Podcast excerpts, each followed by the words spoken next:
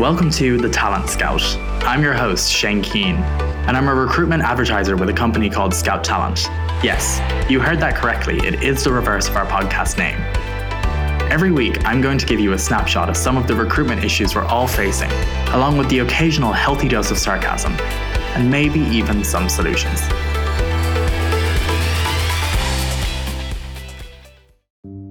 Do you need an applicant tracking system or a HR information system?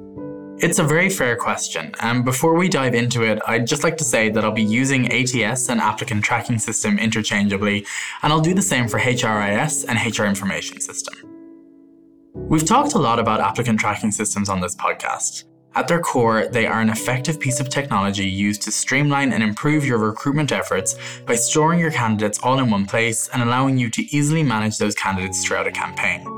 But what is a HRIS? HRIS is a tool that combines multiple HR functions, streams, and systems into one place to ensure the easy management of human resources, business processes, and data. Often, a HRIS will allow you to keep tabs on employee information, carry out payroll, and also act as an applicant tracking system all in one go. Sounds pretty impressive, right? I'm sure your gut reaction is why pay for both an ATS and a HRIS when you can have both covered by the right HRIS.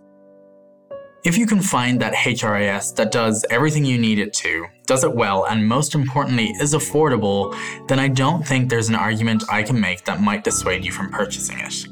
However, as the former employee of an organization that spent two years attempting to implement a pricey HRIS that was going to cover payroll, employee data, pension information, and recruitment, I know firsthand how often HRIS tools and software are sold by salespeople who promise a phoenix and deliver a chicken. If you're a large organization that has a significant headcount, then yes, you likely do need a centralized HRIS to store that employee data. You would be surprised how important information around start dates and length of service can be, especially in a recession.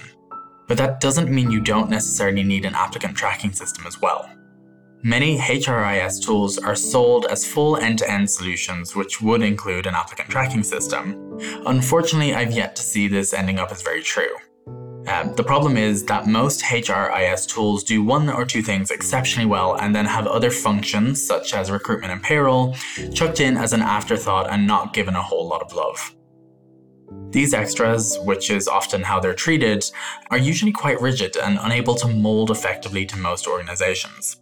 In a past organization I worked with, we had multiple payrolls that occurred on different dates based on different union agreements.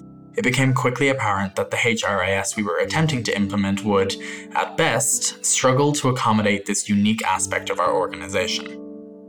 As employer branding becomes more of a necessity and recruitment starts to find itself being pulled from HR and shared between both HR and marketing, the argument for possessing a highly versatile and separate applicant tracking system starts to become a bit more realized.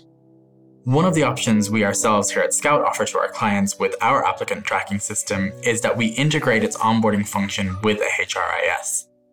This allows our clients to essentially get the best of both worlds an excellent applicant tracking system that will fully meet your recruitment needs before successfully transferring the data of hired candidates directly into a centralized HRIS. Whether you need an ATS, a HRIS, or a combination of both, ultimately comes down to your individual organization and where you plan to be. Are you a small to medium sized organization that hires seasonal staff frequently? Well, you could probably use an ATS to manage that recruitment, but if your headcount is relatively small and stable, then a HRIS is likely a cost not worth paying. Are you a large organization that is planning on downsizing its headcount in the next financial year? A HRIS is going to be highly important for this task. An applicant tracking system, less so. Are you a mid sized organization planning on doubling your headcount in the next financial year?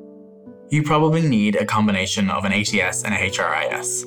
One to help you rapidly increase your headcount, and the other to keep track of all those new hires as they enter your organization. Using an ATS, a HRIS, or a combination of both is going to be a nuanced decision based on where your organization is now and where you're aiming to be. There aren't really any wrong answers, but there are certainly some choices that can make achieving your goals a lot harder than they need to be. As with everything tech related, I would recommend reviewing your goals and the areas of improvement you'll need to shore up in order to reach those goals. as you review technology and solutions, try to keep those areas of improvement center in your mind and avoid being taken in by flawless end to end solutions. If such a thing existed, we'd all be using it. Talent Scout is a Scout talent production.